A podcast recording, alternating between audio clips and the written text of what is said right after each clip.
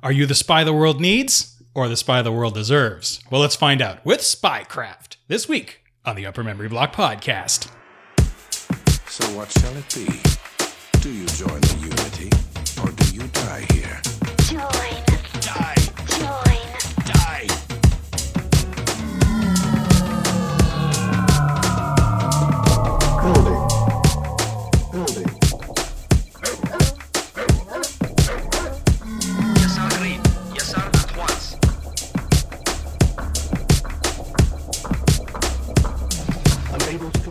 Hello, everyone, and welcome to episode number 72 of the Upper Memory Block podcast. I'm your host, Joe, back with you once again to talk about a game from the DOS and pre Windows XP gaming era. So, this show's a little tiny bit later than I wanted it to be, you know, life stuff as as always.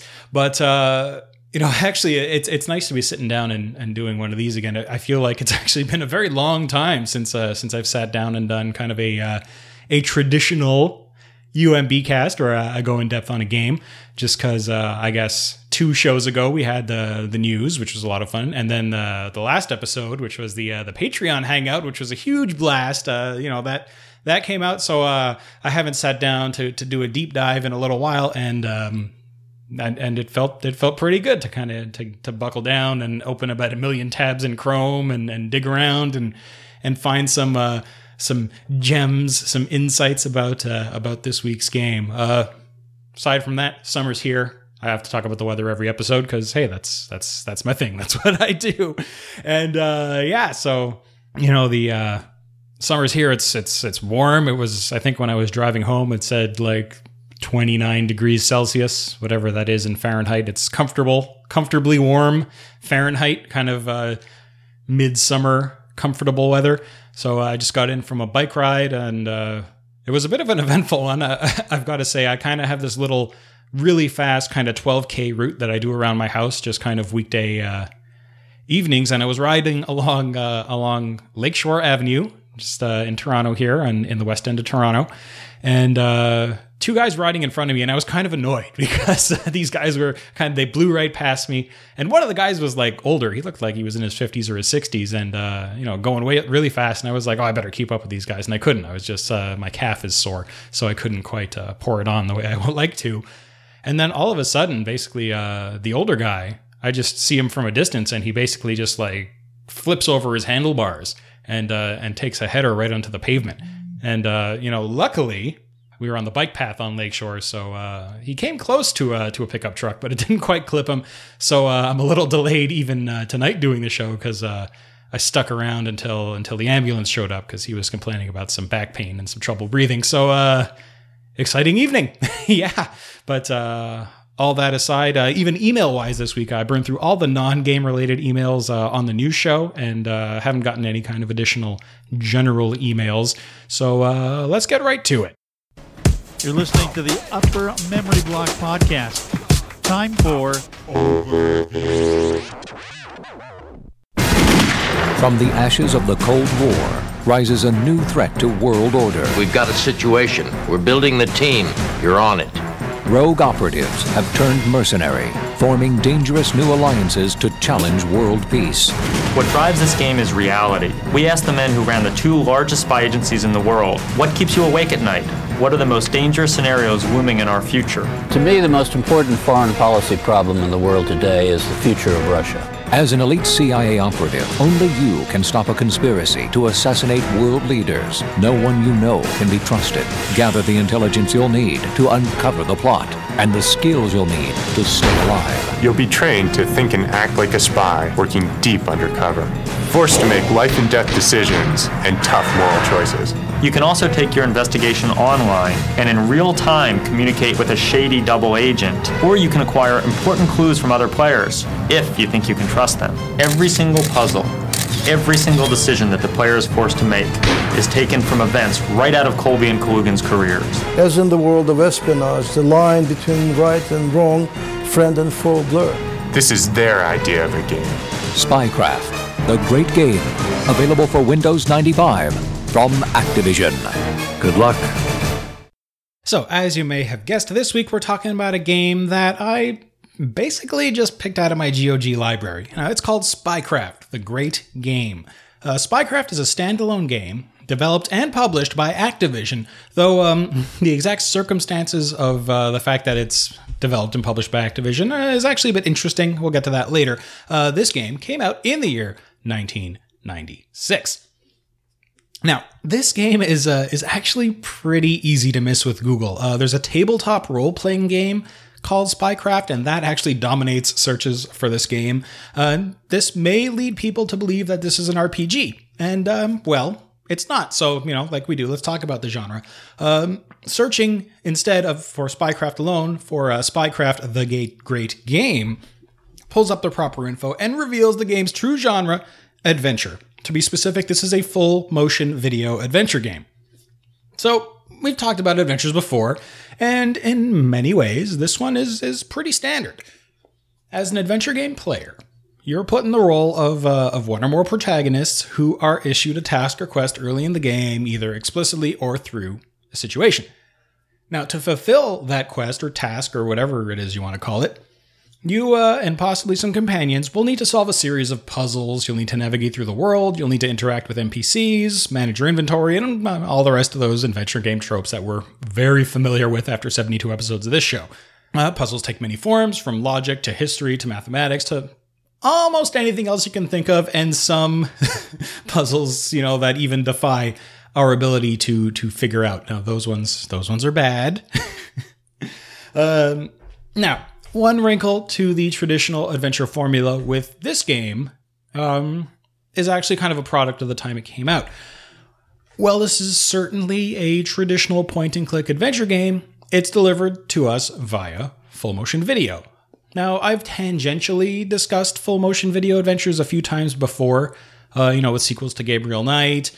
Uh, I, I, guess you could consider uh, what's it called? Seventh Guest, a full motion video game, though it's not exactly like this one, or maybe it is. But anyways, uh, you know, I've talked about them before.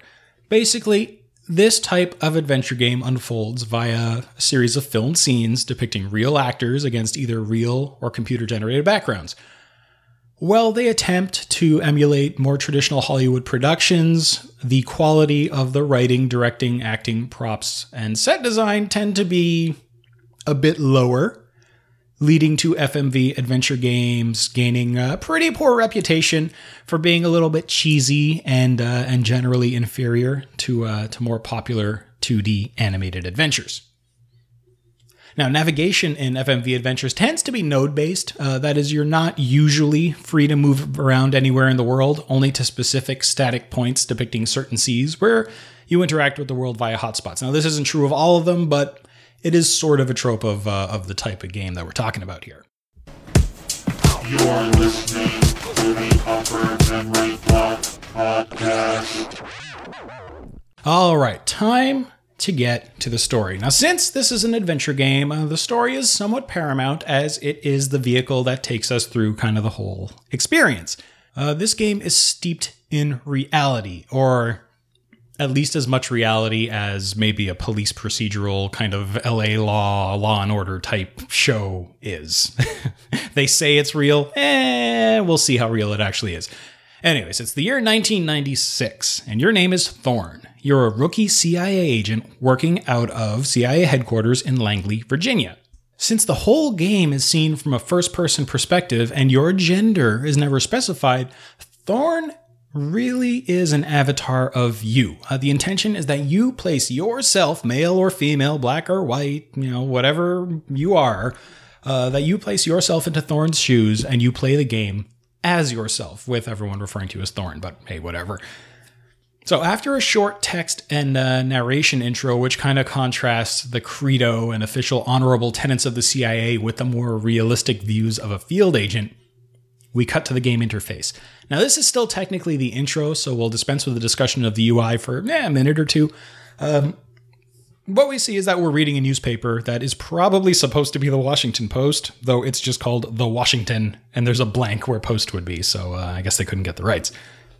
The headline on The Washington reads President will sign treaty in Moscow. We also seem to have a message on our PDA. Yep, you heard right, our PDA. Hey, it's 1996. Opening it, we see we're needed at Langley. Well, let's head there. And once we do, that's where the real intro begins.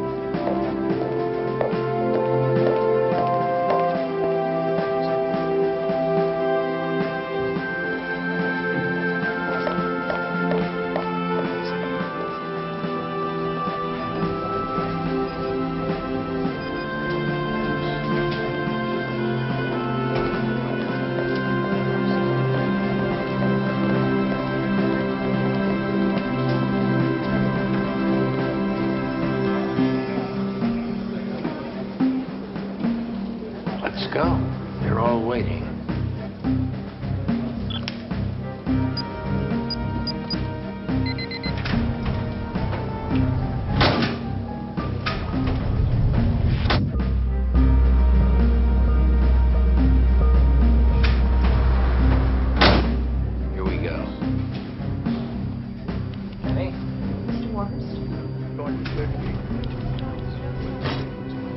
We knew we had to have an operative back inside. Only when we managed to turn. Turned out to be the cousin of his wife. All right, let's get started. You all know Bruce Jeffries. We brought him back for this mission. People, this is serious. Gene and I have chosen Jeffries to run this op. He's drafted David Holt from the DI and Jamie Seaton from S&T as in-house support. He's also going to need a dependable operative in the field, which is why you're all here. Lang, Asai, Parker,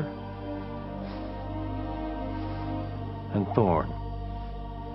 Uh, Gene promises me you're the best of the new crop. Now you've got to keep that promise. I'll make sure one of them does. I want you all at the farm at 0600. Bruce has designed your regimen. Top performer gets the mission and reports back here for the full briefing. Good luck. So, something's up. But since the CIA is the CIA, they won't tell us what it is or what we need to know uh, until they think we need to know it. For now, it's off to the farm for some training. Well, this isn't where the game proper begins. It's as good a place as any to, to jump to gameplay.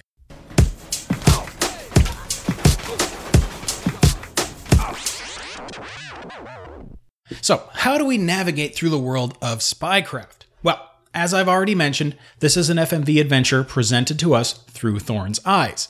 Now, what does this mean exactly? Well, we never see Thorne, nor do we ever hear Thorne speak. Uh, you're referred to in a gender neutral way throughout the entire game, so, like I said, Thorne is you.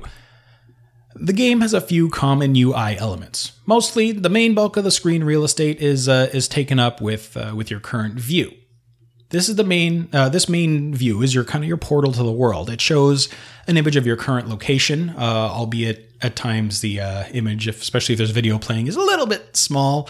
Uh, but you know, it shows an image of your current location. Uh, it shows any people or items you may be interacting with, or even more often, it will show the desktop of your current workstation.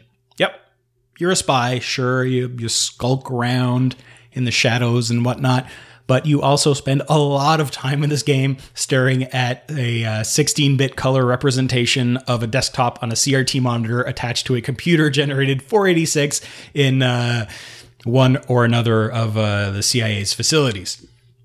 It turns out that spies spend a lot of time on computers in the mid 90s, and uh, we'll get to more about that in a sec. Along the bottom of the screen, you see a black bar, which uh, generally contains a briefcase on, uh, in the lower left corner. This is your inventory interface. You click arrows left and right to scroll through items and either uh, inspect them more closely or to set them as your active cursor to use with someone or something in traditional adventure game format. Now, on the bottom right is one of your most important tools your trusty PDA. Now, those of you who are a bit younger might not know what these things are. PDAs, or personal digital assistants, are basically the predecessor to the modern smartphone.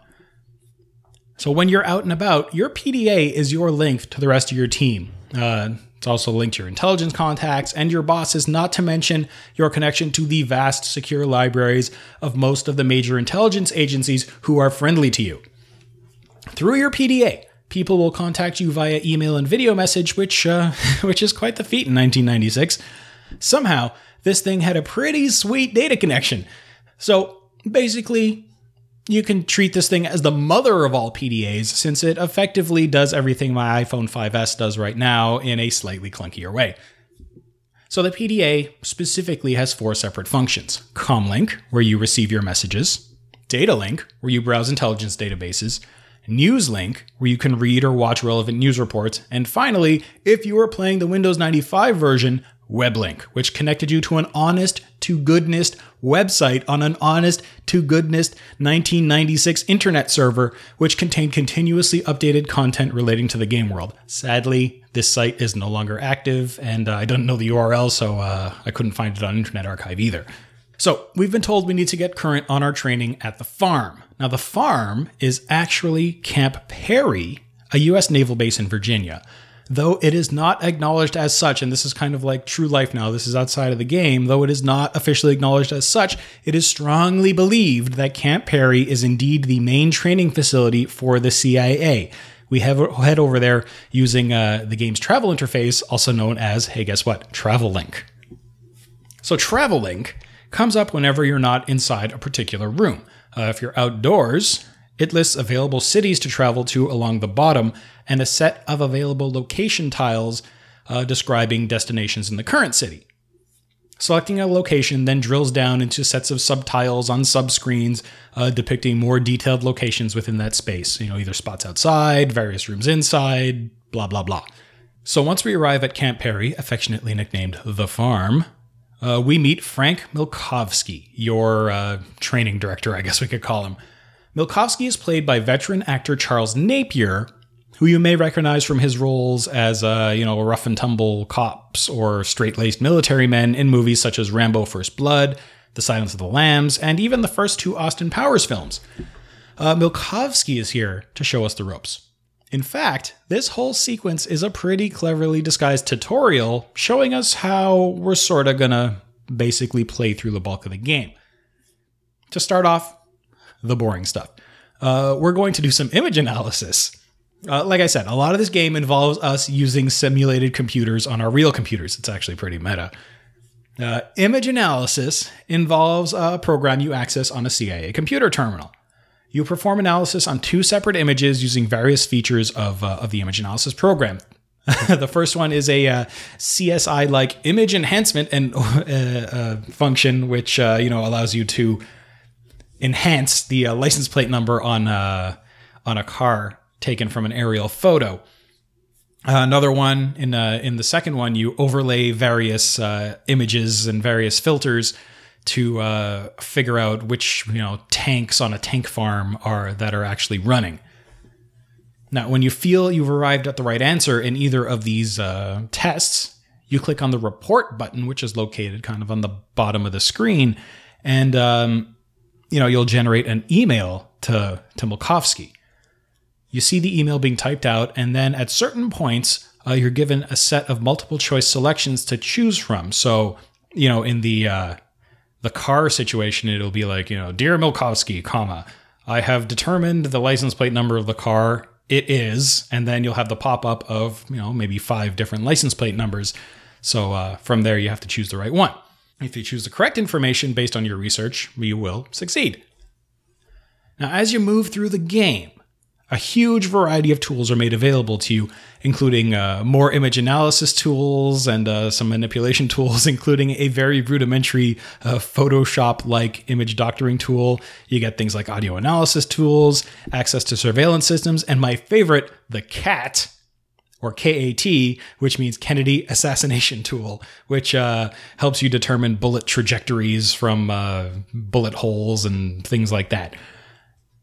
Every time you use a tool and you come to a conclusion, you click report, you generate an email to whoever is involved in the situation at that current time, and uh, you select the proper, proper combination of variables, sort of like uh, CIA Mad Libs. So after you prove yourself an adept image analyzer, you head out to the zone. Uh, the zone is where you practice traversing an area and uh, either sneaking around enemies or, barring that, quickly dispatching them with your trusty handgun. Uh, this is basically a node-based rail shooter minigame with a few different paths through uh, through each test. It's sort of like uh, the third-person levels of uh, Rebel Assault, except they're first-person. Uh, this requisite arcade sequence will come in handy later in the game, as as you may suspect. So after you complete the zone crossing, uh, you get debrief, debriefed by uh, by Bruce Jeffries, who's kind of running your op. Uh, we met him in the introduction, and uh, he's played by another working actor named Mark Phelan. Phelan, Phelan, P H E L A N. I think it's Irish. Anyways, uh, as he's debriefing you, an event occurs. I guess we could put it that way. And uh, that event causes you to be rushed back to Langley. Uh, it turns out there's no more time for testing. Uh, nobody won the game. Uh, there's a clear and present danger. Instead of competing for the mission, you're all assigned to it as a team. The three, uh, the three of you that were competing for the position. And since this is the CIA, and now it's time for you to know what's going on, we tell you. It turns out that a Russian presidential candidate has been assassinated in Moscow. At least I think it was in Moscow. Let's say it was in Moscow. Um, it's believed that the President of the United States is also in danger from this same assassin. Your goal is to find the assassin before the assassin finds the President.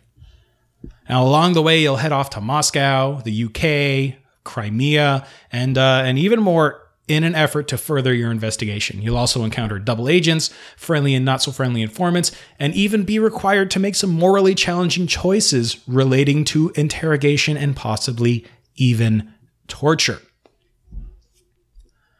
Uh, you'll also encounter two other notable characters along the way. We're going to talk about these guys quite a bit, but uh, this is as good a place as any to introduce them. First, former CIA director William Colby. He's playing himself. Now, Colby was the real world director of the CIA from 1973 to 1976. He advises you via direct face to face interaction, as well as video messages at certain points throughout the game. Um, on the other side of the coin, we have former KGB Major General Oleg Danilovich Kalugin. He also lent both his background knowledge and his acting chops to the game. Uh, he plays himself as well. And uh, during the 70s, Kalugin, I think that's how you say his name, Kalugin, yeah, Kalugin, blah, I'm bad at names. uh, anyways, he was in charge of uh, most of the KGB's activities in the United States during the 70s and I think the early 80s. So, by traveling the world, by gathering intel, by using your brain, in addition to the myriad of tools available to you on your computer, and uh, every once in a while, uh, some some lucky uh, interviewing skills, you eventually stop the assassin and uncover a plot that reaches all the way to the top of the CIA itself. You're listening to the Upper Memory Block Podcast. Time for. Okay, let's get to the tech focus here. So, to run Spycraft, the great game, you needed at least the following an IBM or compatible 486 DX2 66 megahertz CPU with at least 8 megabytes of system RAM. well, I've said it before and I'll say it again. Uh, out of all my friends, I was the only one. I'm pointing at myself. You guys can't see it, but I was the only one to have a 486 DX266. That machine was the one I have. Honestly, when I think of like a gaming machine, that is the one that I think of. I'm not sure why, but it always stuck out to me. Maybe it's because this was the machine I tinkered with the most, or at least it was the machine that I learned how to do most of my tinkering on. You know, I upgraded the sound card in that thing. I doubled the RAM from 8 to 16 meg. I swapped in an additional hard drive. I upgraded the modem. I cut myself on it repeatedly while doing all of those things on the jagged metal case. Know, also, all of my friends had 48633s, so my machine was better.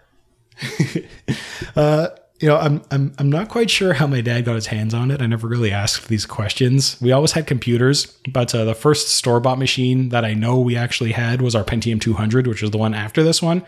Um, anyways, tangent aside, on top of that 486, you also needed a double speed CD ROM drive, which back to the tangent, I also installed for the first time on that 486. Um, you needed 30 megs of hard drive space, and you also needed a Microsoft compatible mouse. Well, I kind of went sideways there, didn't I? Shouldn't do these after bike rides. Now, graphically, we're looking for VESA Local Bus, which uh, which I've explained in the past, or uh, also PCI video supporting 16-bit high color at 640 by 480 resolution. So we're beyond SVGA now. Uh, in high color, we use 15 or 16 bits, and that is two bytes, uh, to store color information for each pixel. Now, in 15 bit color, each of the color channels, red, green, and blue, get 5 bits to store their values in. They're all nice and even Steven. Uh, the extra bit is either ignored or used to store alpha channel information, which could be used for, uh, for some transparency effects. 15 bit color allowed for a total palette of 32,768 possible colors, which is way more than 256. Now, we're not talking about 15 bit color here, we're talking about 16 bit color. Now, of course, 16, if my math is correct, does not divide evenly into 3. So, who gets that extra bit? Now, on different implementations, different colors got the extra bit, but generally, the extra bit went to green. Apparently, the human eye is more sensitive to variations in shades of green. Uh, you know, this might be some vestigial survival trait that stopped us from eating poisonous plants or something. So, having that extra bit in the green slot, or in any of the slots really, brings our color depth to 65,536. Now, sound wise, we're looking at a Sound Blaster 16 or better. 8 bit sound cards, such as the original Sound Blaster or Sound Blaster Pro, were explicitly unsupported. I'm not sure if they even had uh, Windows drivers.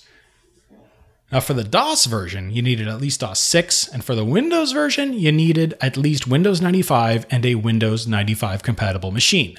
Now, this also meant, which, and this was an issue at the time, that you needed appropriate 32 bit Windows drivers for all your Windows compatible hardware. In fact, we're even getting into the early days of DirectX support with Spycraft, so you needed not only to make sure your hardware had Windows drivers, it also needed to be DirectX compatible. I think no, I don't think this game had any OpenGL because frankly, there's no uh, there's no 3D rendering in this game.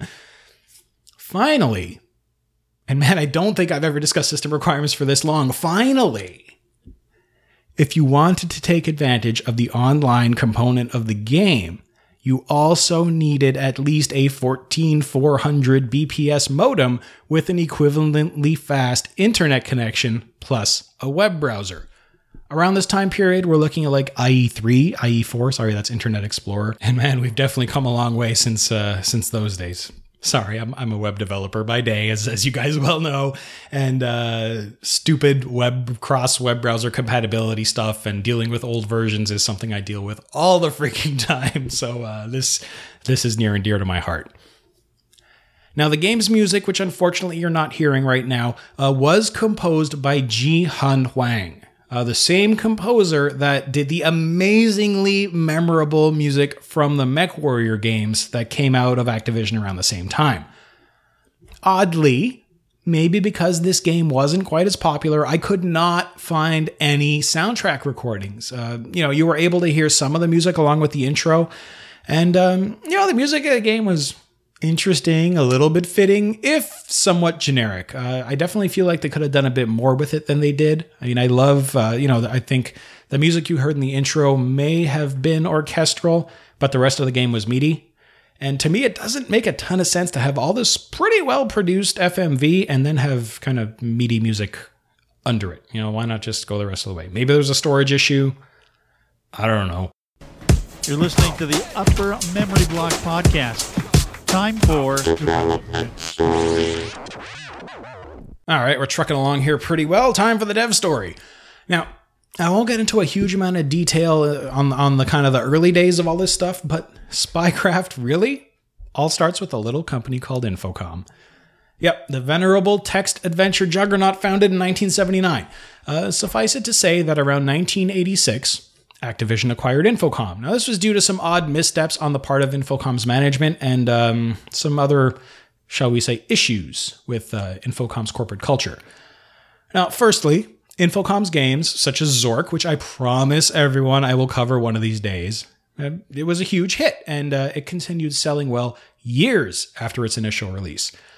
Now, despite this, It was deemed necessary for Infocom by their management to invest in the up and coming database software market with uh, a product called Cornerstone. So the really great game maker was trying to put out some database software. Well, hey, guess what? Surprise, surprise, it failed.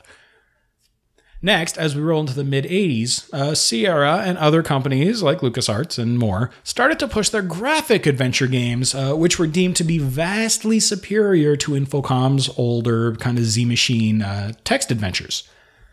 Infocom sales and marketing thought this would be an amazing idea to jump on this train. You know, we got to do graphics, we got to do graphics. This is the next thing, this is the next thing, let's do it.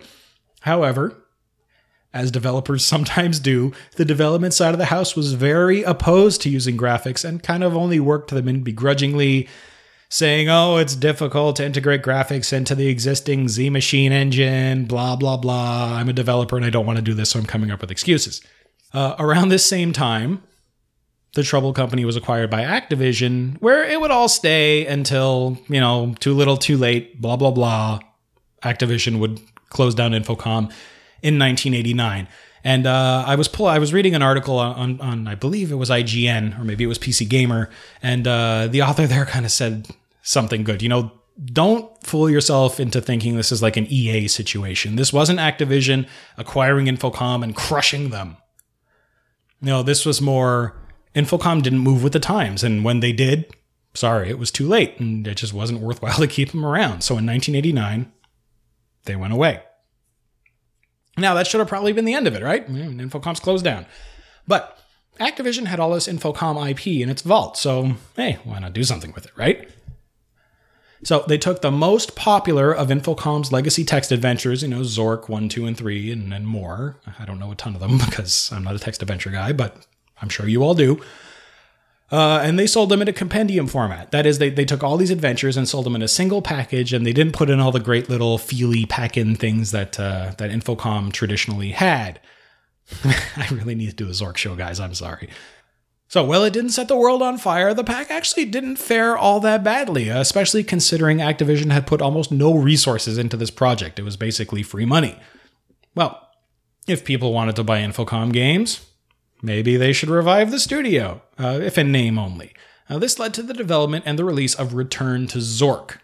Now, while the game took place in the same universe as the previous Zork games, it was completely different gameplay wise. Where the original games were traditional text only adventures, Return to Zork was the other end of the spectrum. It was incredibly graphical. I mean, you played from a first person view, you interacted with digitized actors on top of virtual environments.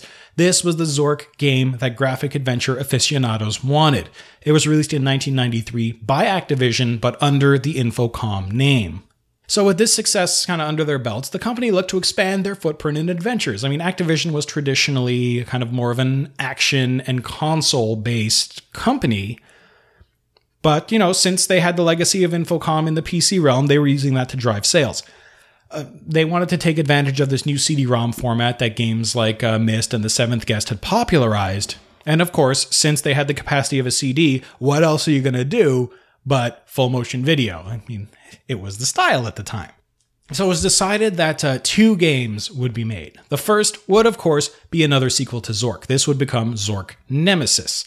The other would be a gritty spy adventure. So Activision gathered a fairly accomplished team. Uh, in the lead, since this was a video project, was director Ken Barris. Uh, he'd done work on some previous games and had a proven track record in, in doing this kind of thing. On top of this, a group of designers and programmers were brought together, including lead programmer Tom DeSalvo. Now, Tom had come from Sierra and had games like the original Gabriel Knight under his belt. Now, the goal of this spy game would be to create an experience rooted in reality. You know, something that would help the player understand what it was like to be a spy in the modern day. I guess at that time they meant the mid 90s. To do this, the team needed domain experience. Now, to get that experience, they hired on the two experts we already discussed former CIA Director William Colby and former KGB Major General Oleg Kalugin. Now, the game designers basically asked these two guys what they thought the most dangerous scenarios were that the world was facing in the mid 90s. Of course, they sort of both agreed that uh, the political climate in Russia was was one of those things. Uh, Kalugin himself states that uh, Russia was undergoing a major societal change, kind of, you know, with the fall of communism and the Berlin Wall and all of this. That was very recent at that time. And, uh, you know, this game would explore some of the ramifications of, of that change, both to Russia itself and on the rest of the world, especially the United States. Next, in discussions with Colby and Kalugin, came the game's puzzles. Now, the two men explained to some degree, I would think, probably not all the way through, uh, the tools that were used in the trade of spying. Now, these tools are not the sleek and sexy gadgets and, you know, remote control watches and shoe phones and stuff of, of Bond movies. Uh, they tended more towards tools that would help in, yay, data analysis. Um, the puzzles were mostly constructed around these investigative aids, and these kind of took the form of, of all those programs that we talked about you using. It turns out each of these puzzles ended up sort of being its own mini game, uh, figuring out how to best use your, your newly issued tool to solve the problem at hand. Now, well, you do have an inventory in the game. It's pretty lightly used. You use it here and there, but uh, this is more kind of a use the program to solve solve the puzzle game. You know, maybe you have a disk in your inventory you have to throw into the computer, or you have a phone number you have to look at, or something like that. But really, this is not a take a thing apart. This is not uh, Sierra take widget and you know combine pulley with chicken or whatever. now, all these various tools needed to be made available to you, to you at uh, at the appropriate time. So the designers came up with the whole idea of the uh, computer workstation and the PDA interfaces. These again were slightly enhanced versions of the tools you'd use in real life.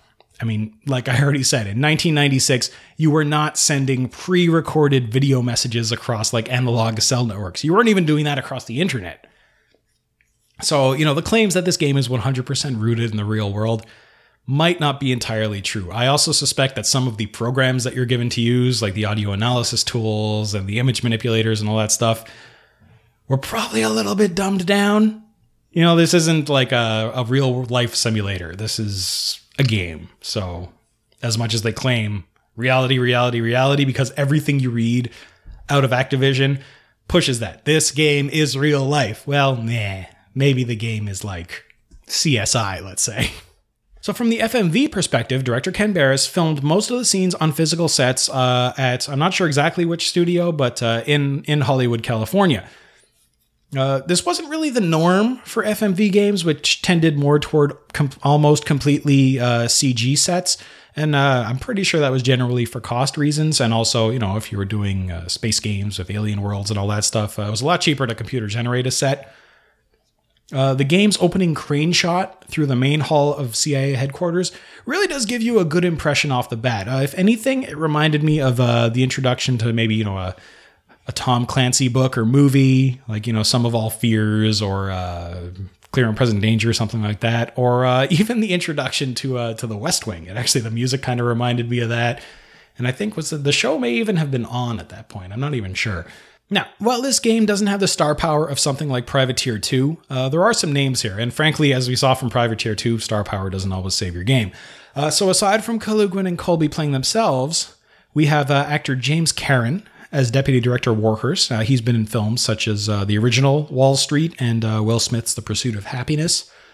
Uh, Dennis Lish- Lipscomb, Lishcombe plays Director Sterling. Uh, he was prolific in uh, the 80s and 90s, acting in movies like War Games and one of my favorite movies, Under Siege, Guilty Pleasure. And he appeared on TV shows including The X Files, LA Law, ER, and Lois and Clark, The New Adventures of Superman. Uh, Tim DeZarn plays our main bad guy. He's seen in Fight Club, Cabin in the Woods, and uh, Live Free or Die Hard, among other things. And for you Trekkies out there, including me, uh, your teammate Jamie Seaton, she's kind of like the, the, the geek of the group. Uh, she's played by Chase Masterson, who uh, had a recurring role as Leeta on uh, Star Trek Deep Space Nine, my personal favorite Star Trek series. we've got Charles Napier and Mark Phelan, as we've already discussed, and you know, overall, while there aren't any megastars on this cast, they're all pretty solid actors. Uh, those who are still with us, because sadly some of them have passed on, uh, you know, they're still working pretty steadily today. Uh, Barris's direction is good, if a little bit limited by uh, the first person view of the game. And uh, of course, Colby and Kalugin's performances are a little bit wooden, but hey, they're career spies, they're not actors. I mean, especially Colby, the, the, they kind of seems like they kind of gave him the script five minutes before said memorize this or you know what? Maybe just keep it on the desk and don't look like you're reading it. So it's pretty bad but uh, that's really the only thing and you can't blame the guy. Now oddly uh, the original plan to release this game under the infocom label was uh, was at some point scrapped. Activision management decided it would be better to expand the scope of activision's own offerings say hey look we have adventure games uh, and not to quote unquote dilute them by using the name of their now defunct acquisition. Uh, perhaps they felt people knew knew the score and releasing under Infocom wouldn't help. They'd be like, "Oh yeah, Activision owns them, so what's the difference?" Well, whether this was the case or not, I don't know. Uh, the game released under Activision's flag, and uh, despite reviewing well and even receiving Adventure Game of the Year from Computer Gaming World for 1996, the game was only moderately successful.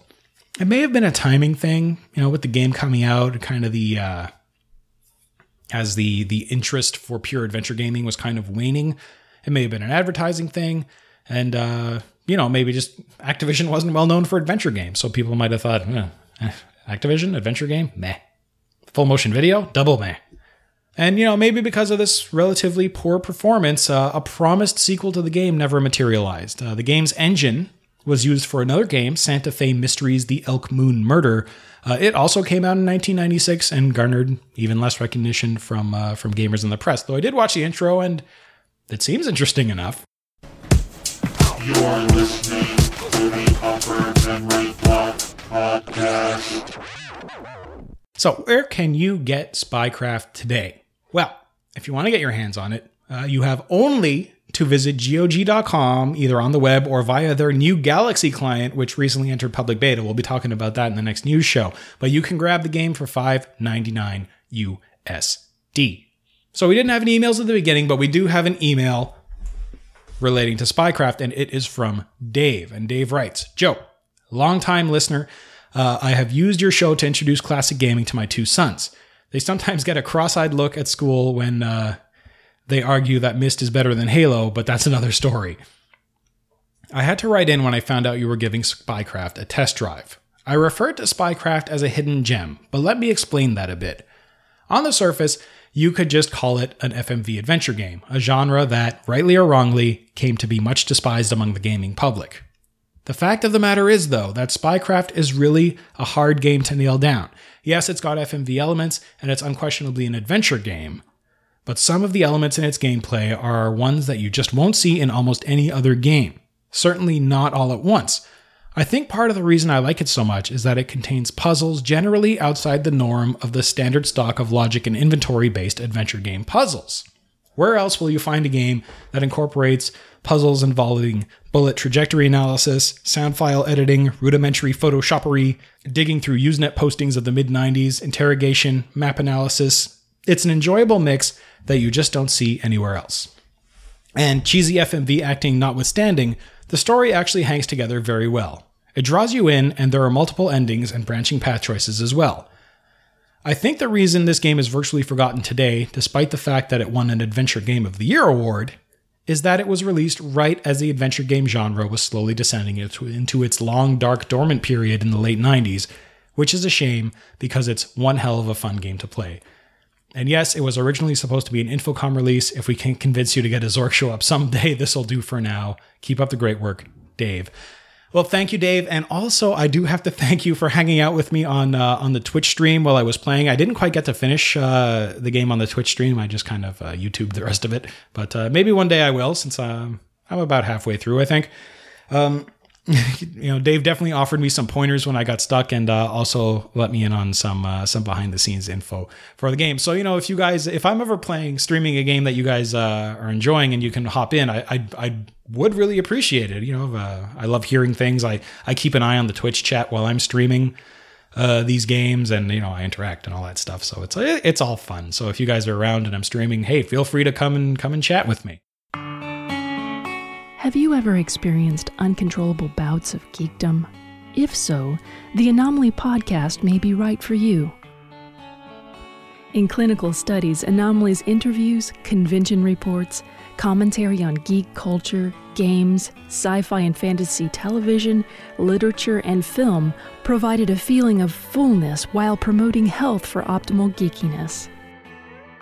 The Anomaly podcast is not suitable for all people. Only geekily active cool chicks with a healthy sense of humor should listen. Geekily active cool guys should listen too. Anomaly has resulted in sudden fits of squee. Broad smiles may appear without warning and could become permanent.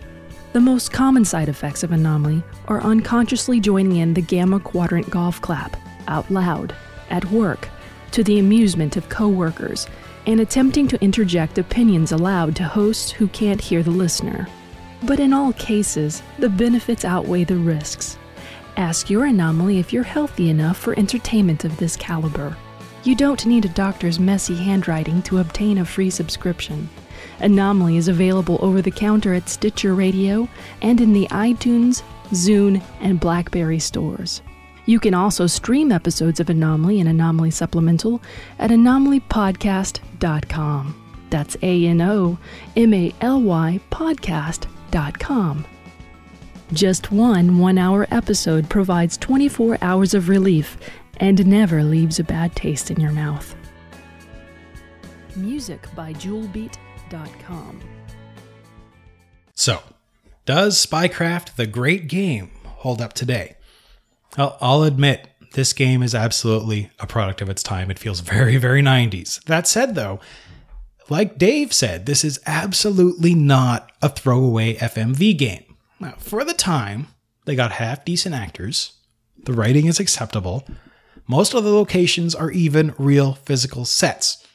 Now, sometimes the acting is a bit forced because of the whole first person perspective thing. Frankly, I don't think actors love staring directly into the camera while they deliver their lines, and you can tell that from time to time. They're kind of like, eh. Also, the single perspective does make for a lot of quick cuts from one talking head to another in a multi person scene, especially when you're kind of in with the bigwigs and they're like, I'm telling you what to do, and now I'm telling you what to do. It's kind of very like cut, cut, cut, cut, cut. And you're like, Mugh. But, you know, frankly, I'd, I'd put the overall quality of the film experience this game up against any 90s made for TV movie. I mean, this is not Oscar worthy stuff by far, but honestly, it's, it's good enough. Initially, also the, the lower res, kind of 16 bit color compressed and interlaced video is a little bit off putting. It's a little bit dark, but uh, you know, you get used to it pretty quickly. From a gameplay perspective, moving from location to location is quick and it's seamless, and, and though the gameplay really just amounts to a series of mini games, most of them are actually pretty fun, and you do actually end up experiencing a sense of accomplishment when you make an accurate report. Like I remember when I was doing the bullet analysis and I was having a little bit of trouble with it. When I figured it out, I felt good. You know, the story develops at a good pace and it takes some interesting twists and turns, so, eh, you know, overall it's pretty fun. So, considering I had never heard of this game before in my life, and I just randomly picked it out of my GOG library, I'm not even sure how it got in there in the first place. I'm incredibly pleased. I mean, this game is definitely a forgotten gem that came out near the end of the era of adventure game dominance, and because of that, I think most of us skipped it. Well, now here's your chance to go grab it and give it a try. I mean, is it the best game in the world? No. Is it the best representation of a genre? No. Does it meet its goal of showing us the life of an intelligence agent? And maybe the Jack Ryan slash CSI movie version of it? Is it a fun and unique game? Yes, absolutely it is. Should you give it a try if you like adventure games? Yeah, I think you should. You're listening to the Upper Block Podcast. So that is that for another show. Now, before I sign off, I want everyone to know about the giveaway for May. In honor of May the 4th, Star Wars Day that just passed, I'm giving away 10, count them 10 Star Wars games to one lucky listener. This is most of the Humble Bundle that ran recently. So we're looking at Jedi Knight, Jedi Academy, Dark Forces, Battlefront, KOTOR, KOTOR 2, Republic Commando, Empire at War, Jedi Knight 2, uh, Starfighter, and Dark Forces 2, which is Jedi Knight 1, which I covered a while back. Uh, if you just want to email Star Wars giveaway to podcast at umbcast.com, uh, you'll get a free chance to win, or you'll get a chance to win. Uh, I'll pick the winner before the end of the month, one entry per person, please. Only uh, on the next show, now that the contest is all out of the way, I hope you guys do write in because this is a great one. On the next show, I will be going back to our friends at Origin. I haven't uh, visited them in a while, and we're going to talk about the Crusader series. That's Crusader No Regret and Crusader No Remorse. I'm not sure which one's first. I can't remember. I'll figure it out. I promise. So send me your emails and uh, look for some streams coming up over the next two weeks of me probably pretty ineptly playing Crusader. I haven't played these at all. These are ones that I had, unlike this game, these are ones I had heard of and never got around to playing. So uh, I'm excited to give them a whirl. As always, send your email or your audio comments to podcast at umbcast.com. Thanks to Rick Moyer for his great audio work. You can find his stuff over at moyermultimedia.com. And don't forget, if you enjoy the show, you can become my boss over at patreon.com slash umbcast. If you find some value from the show, please consider joining my, I believe, 37 current patrons in donating a buck or two per episode to help me with the costs of the show and to hit the next goal of weekly Let's Play sessions. I updated the goals, so there's three new ones. If you guys want to go check them out, I'm really excited to kind of hit them and, and get some more stuff rolling. I want to do more video content. I want to have some swag. I want to do some other stuff. So uh, go check them out. Patreon.com slash UMBcast. You can check out the show notes for this episode and all the other episodes at umbcast.com. You can join the Facebook group at facebook.com slash groups slash umbcast. Follow the show on Twitter at twitter.com slash UMB show and me personally at twitter.com slash billybob476.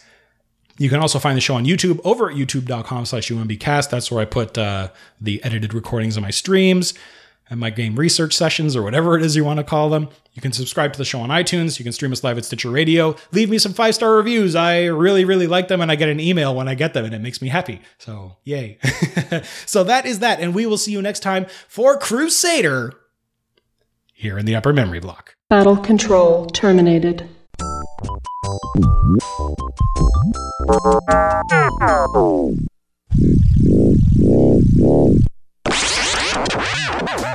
You've been listening to the Upper Memory Block Podcast with Joe Mastroianni. For more information on the podcast, visit umbcast.com. That's umbcast.com. Write to Joe today at podcast at umbcast.com. That's podcast at umbcast.com. So what shall it be? Do you join the unity, or do you die here? Join